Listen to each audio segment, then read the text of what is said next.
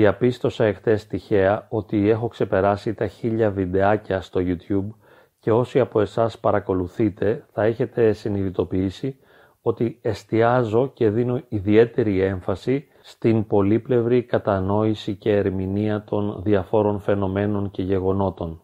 Έχω πολλές φορές κάνει αναφορά στις αποχρώσεις του γκρίζου, ότι δεν είναι η αλήθεια άσπρο ή μαύρο, αλλά πάντα κοίται ανάμεσα σε δύο πόλους, όπως επίσης και στο γεγονός ότι μπορούμε να βρούμε ψήγματα αλήθειας σε πάρα πολλά φαινόμενα και γεγονότα τα οποία εκ πρώτης όψεως φαίνονται αναλυθή και ψευδή. Έχω κάνει επίσης συχνές αναφορές ότι οι άνθρωποι δεν είναι καλοί ή κακοί, ηθικοί ή ανήθικοι, άγιοι ή αμαρτωλοί, αλλά πάντοτε κυμαίνονται και αυτοί ανάμεσα στους πόλους. Έτσι δεν υπάρχει ένας απόλυτα καλός άνθρωπος, ένας απόλυτα σωστός, ένας απόλυτα δίκαιος, όσο και αν εμείς έχουμε την τάση να απολυτοποιούμε τα πράγματα και να αποδίδουμε σε κάποιους ανθρώπους χαρακτηριστικά τα οποία είναι απλές υπερβολές του δικού μας μυαλού και εξυπηρετούν ίσως μια δική μας ανάγκη να εξειδανικεύσουμε κάποια πρόσωπα ή να μειώσουμε στο έσκατο κάποια άλλα. Ένα αμφισβητούμενο πρόσωπο, στο οποίο έχω κάνει κι άλλες φορές αναφορά, είναι ο πατέρας Κλεωμένης. Έχει ανεβάσει πολλά βιντεάκια κι αυτός στο YouTube και πιστεύω ότι είναι ένα αμφιλεγόμενο πρόσωπο. Πολλοί έχουν αμφισβητήσει την ιεροσύνη του, τις καλές του προθέσεις, τον έχουν περιθωριοποιήσει, καταδικάσει, δαιμονοποιήσει και κάποιοι άλλοι βέβαια είναι φανατικοί υποστηρικτές του. Είναι λίγοι, αλλά είναι φανατικοί υποστηρικτές. Θα ήθελα να πάρουμε τον πατέρα Κλειωμένη σαν ένα παράδειγμα για να δούμε τελικά ότι ένας άνθρωπος δεν είναι απόλυτα σωστός και δεν έχει πάντοτε δίκιο. Παρόλα αυτά όμως, σε πολλά πράγματα μπορεί να έχει δίκιο και να είναι σωστός. Όπως επίσης κάποιος άνθρωπος μπορεί να είναι πολύ ενάρετος, να είναι ασκητικός, να έχει υπερβολή πίστεως, να ακολουθεί μια νηπτική πορεία και παρά το γεγονός αυτό σε κάποιους άλλους τομείς να έχει λανθασμένες, φανατικές, ακραίες αντιλήψεις, οι οποίες ίσως τον καθιστούν και επικίνδυνο για τους άλλους ανθρώπους και στη συγκεκριμένη περίπτωση, αφού αναφερόμαστε σε ιερέα, για το ποιμνιό του. Σύμφωνα με τη δική μου προσωπική αντίληψη, ο πατέρας Κλεωμένης είναι ένας άνθρωπος με δυνατή πίστη, με ασκητικό φρόνημα, με προσευχή, με αγάπη στο Χριστό, και αυτό που ιδιαίτερα τον χαρακτηρίζει θα μπορούσαμε να πούμε ότι είναι η καρδιά, είναι η αυθεντικότητα, είναι ο αυθορμητισμός. Σπάνια μπορούμε να συναντήσουμε ανθρώπους της Εκκλησίας οι οποίοι να εκφράζονται με ανεπιτίδευτο και αυθεντικό και αυθόρμητο τρόπο, ώστε ο λόγος τους να μην είναι ξύλινος, να μην είναι καθώς πρέπει, αλλά να πηγάζει άμεσα από την καρδιά. Θα μπορούσαμε να πούμε ότι πολλοί ομιλητές, ιεροκήρυκες, ιερείς, θεολόγοι και απλοί πιστοί φιλτράρουν μέσα από τη λογική την πίστη τους και τη θεολογία τους, σταθμίζουν τις απόψεις τους με μεγάλη προσοχή πριν τις εκφράσουν και είναι σχεδόν πάντοτε σωστοί. Αλλά λείπει από αυτούς τους ανθρώπους αυτός ο αυθορμητισμός, αυτή η γνησιότητα, αυτή η αμεσότητα, την οποία τη συναντάμε συνήθως σε λαϊκούς ανθρώπους, κάποιες φορές αγράμματους, ανθρώπους που εκλείπουν σιγά σιγά, ανθρώπους μιας προηγούμενης γενιάς, όπως θα μπορούσαμε να πούμε ότι ήταν κάποιοι γεωργοί, κάποιοι ψαράδες, κάποιοι βοσκοί, οι οποίοι έλεγαν πάντοτε άμεσα αυτό που ένιωθαν, χωρίς να το φιλτράρουν μέσα από τα σχήματα της λογικής και χωρίς να παρουσιάζουν έναν εαυτό καλύτερο από αυτόν που στην πραγματικότητα είναι. Άνθρωποι δηλαδή που δεν παίζουν ρόλους πνευματικούς, κοινωνικούς, επαγγελματικούς, αλλά είναι γνήσιοι, είναι απόλυτα ελεύθερα, δυναμικά ο εαυτός Το μεγάλο πρόβλημα με τον πατέρα Κλεωμένη, το σοβαρό πρόβλημα και θα μπορούσαμε να πούμε σε εισαγωγικά συγχώρητο, είναι ότι τα βάζει με τους ανθρώπους της Εκκλησίας όχι μόνο με τους ποιμένες, αλλά και με τους μοναχούς και τους απλούς πιστούς, επιμένοντας ότι κατά κάποιον τρόπο όλοι είναι πουλημένοι, διότι αμείβονται και υπηρετούν κάποια κέντρα εξουσίας και κατά συνέπεια έχουν προδώσει την πίστη τους. Αυτό θα μπορούσαμε να πούμε ότι είναι ασυγχώρητο, διότι ένας ιερομόναχος με τόση πίστη, με πνεύμα αναζήτησης και με εμπειρίες θα έπρεπε να γνωρίζει ότι σε πολλά μοναστήρια για παράδειγμα κρύβονται μοναχοί οι οποίοι στη σιωπή μυστικά προσεύχονται υπέρ του σύμπαντος κόσμου, λατρεύουν το Χριστό, την Παναγία και τους Αγίους και έχουν αφιερώσει ολόκληρη τη ζωή τους στο Χριστό και την Εκκλησία. Είναι λοιπόν μια μεγάλη παγίδα αυτή στην οποία έχει πέσει ο πατέρας Κλεωμένης θεωρώντας ότι κατά κάποιον τρόπο αυτός μόνο κατέχει και διδάσκει την αλήθεια και ότι όλοι οι άλλοι είναι πουλημένοι.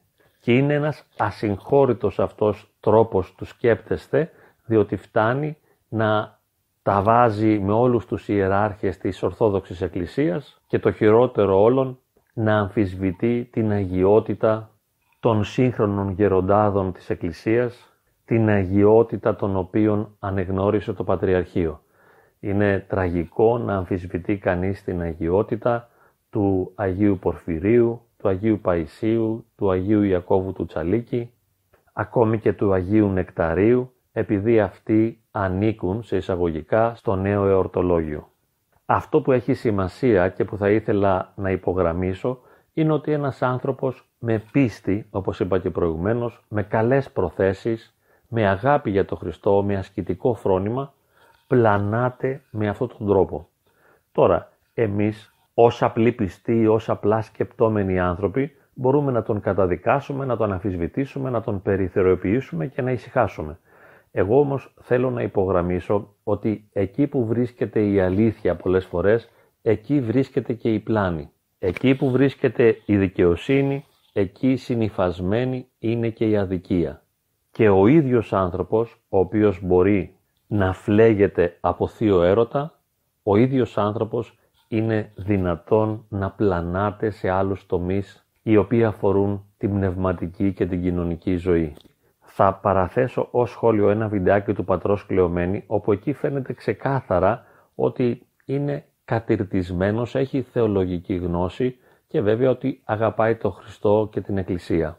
Και δεν θα αναφερθώ τώρα σε άλλα βίντεο, στα οποία συμπεριφέρεται με ακραίους τρόπους, εξτρεμιστικούς όπου εκφράζει απολυτότητες και όπως είπαμε το χειρότερο όλων αφισβητεί τον Πατριάρχη, τον Αρχιεπίσκοπο, τους Επισκόπους, ακόμη και του Παλαιού Εορτολογίου. Θα χρειαστεί, κατά τη γνώμη μου, να εξασκηθούμε ώστε να βλέπουμε τους ανθρώπους με μια απλότητα και φυσικότητα, αλλά με έναν διαγνωστικό τρόπο. Να είμαστε δηλαδή ανοιχτοί ώστε να καταλαβαίνουμε τον κάθε ένα για αυτό που είναι, αποφεύγοντας να τον κατατάξουμε σε συγκεκριμένες κατηγορίες, αποφεύγοντας να του βάλουμε ταμπέλες, όπως είπαμε του Αγίου ή του Αμαρτωλού, του Πλανεμένου ή αυτού ο οποίος ορθοτομεί την αλήθεια της Εκκλησίας. Και βέβαια θα χρειαστεί να εξασκηθούμε ώστε να αντιλαμβανόμαστε τους γύρω μας ανθρώπους, για παράδειγμα τον άντρα μας, τη γυναίκα μας, τον πατέρα μας, τη μητέρα μας, τα παιδιά μας, τους συναδέλφους, τους φίλους, να μπορούμε να αναγνωρίζουμε τον καθένα για αυτό που είναι, να προσεγγίζουμε την πραγματικότητα του άλλου αναγνωρίζοντας και τα θετικά και τα αρνητικά χαρακτηριστικά, αποφεύγοντας να τον κατατάξουμε σε μια απόλυτη κατηγορία να βλέπουμε τον άλλον για αυτό που πραγματικά είναι. Θα μου πείτε τώρα και πώς μπορούμε εμείς να είμαστε βέβαιοι ότι έχουμε αντικειμενικά κριτήρια για να κατανοήσουμε με ακρίβεια ποιος είναι ο άλλος και να τον αξιολογήσουμε σωστά. Σίγουρα δεν μπορεί να συμβεί και αυτό, διότι και τα δικά μας κριτήρια σε μεγάλο ή μικρό βαθμό είναι υποκειμενικά και όχι απόλυτα. Αλλά ακόμη και αν κάνουμε λάθος, έχει σημασία να αποφύγουμε να βάλουμε την ταμπέλα στον άλλον, αλλά με έναν νυφάλιο τρόπο να έχουμε μια καθαρή αντίληψη, ώστε να αναγνωρίζουμε τις συμπεριφορές, τα χαρακτηριστικά, την ιδεολογία, τον τρόπο της σκέψης του άλλου, να αναγνωρίζουμε και να συνειδητοποιούμε αυτό που είναι ο άλλος έτσι όπως είναι. Κυρίως αποφεύγοντας τα δύο άκρα, ότι ο άλλος είναι ό,τι καλύτερο υπάρχει και ένας άλλος είναι ό,τι χειρότερο. Ότι αυτός είναι σπουδαίος και ο άλλος είναι ασήμαντος. Ότι αυτός είναι άγιος και ο άλλος είναι αμαρτωλός. Ότι αυτός είναι ορθοδοξότατος και άλλος είναι εντελώς πλανεμένος. Ότι αυτός είναι ωραίος και άλλος είναι άσχημος. Ο ένας είναι δίκαιος και άλλος είναι άδικος.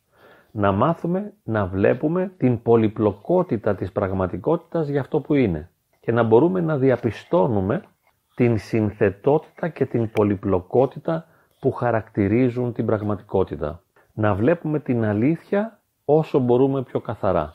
Αυτό είναι πιο δύσκολο με τα αγαπημένα μας πρόσωπα και ίσως πιο εύκολο όταν κρίνουμε και αξιολογούμε εξωτερικές αντικειμενικές καταστάσεις και φαινόμενα τα οποία δεν αγγίζουν άμεσα την προσωπική μας ζωή.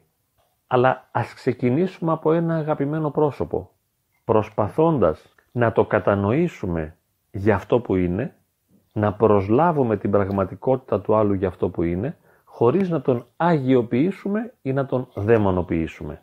Είναι λίγο δύσκολο, αλλά αυτή είναι η πρόταση που κάνω σε αυτή τη συγκεκριμένη βιντεοσκόπηση.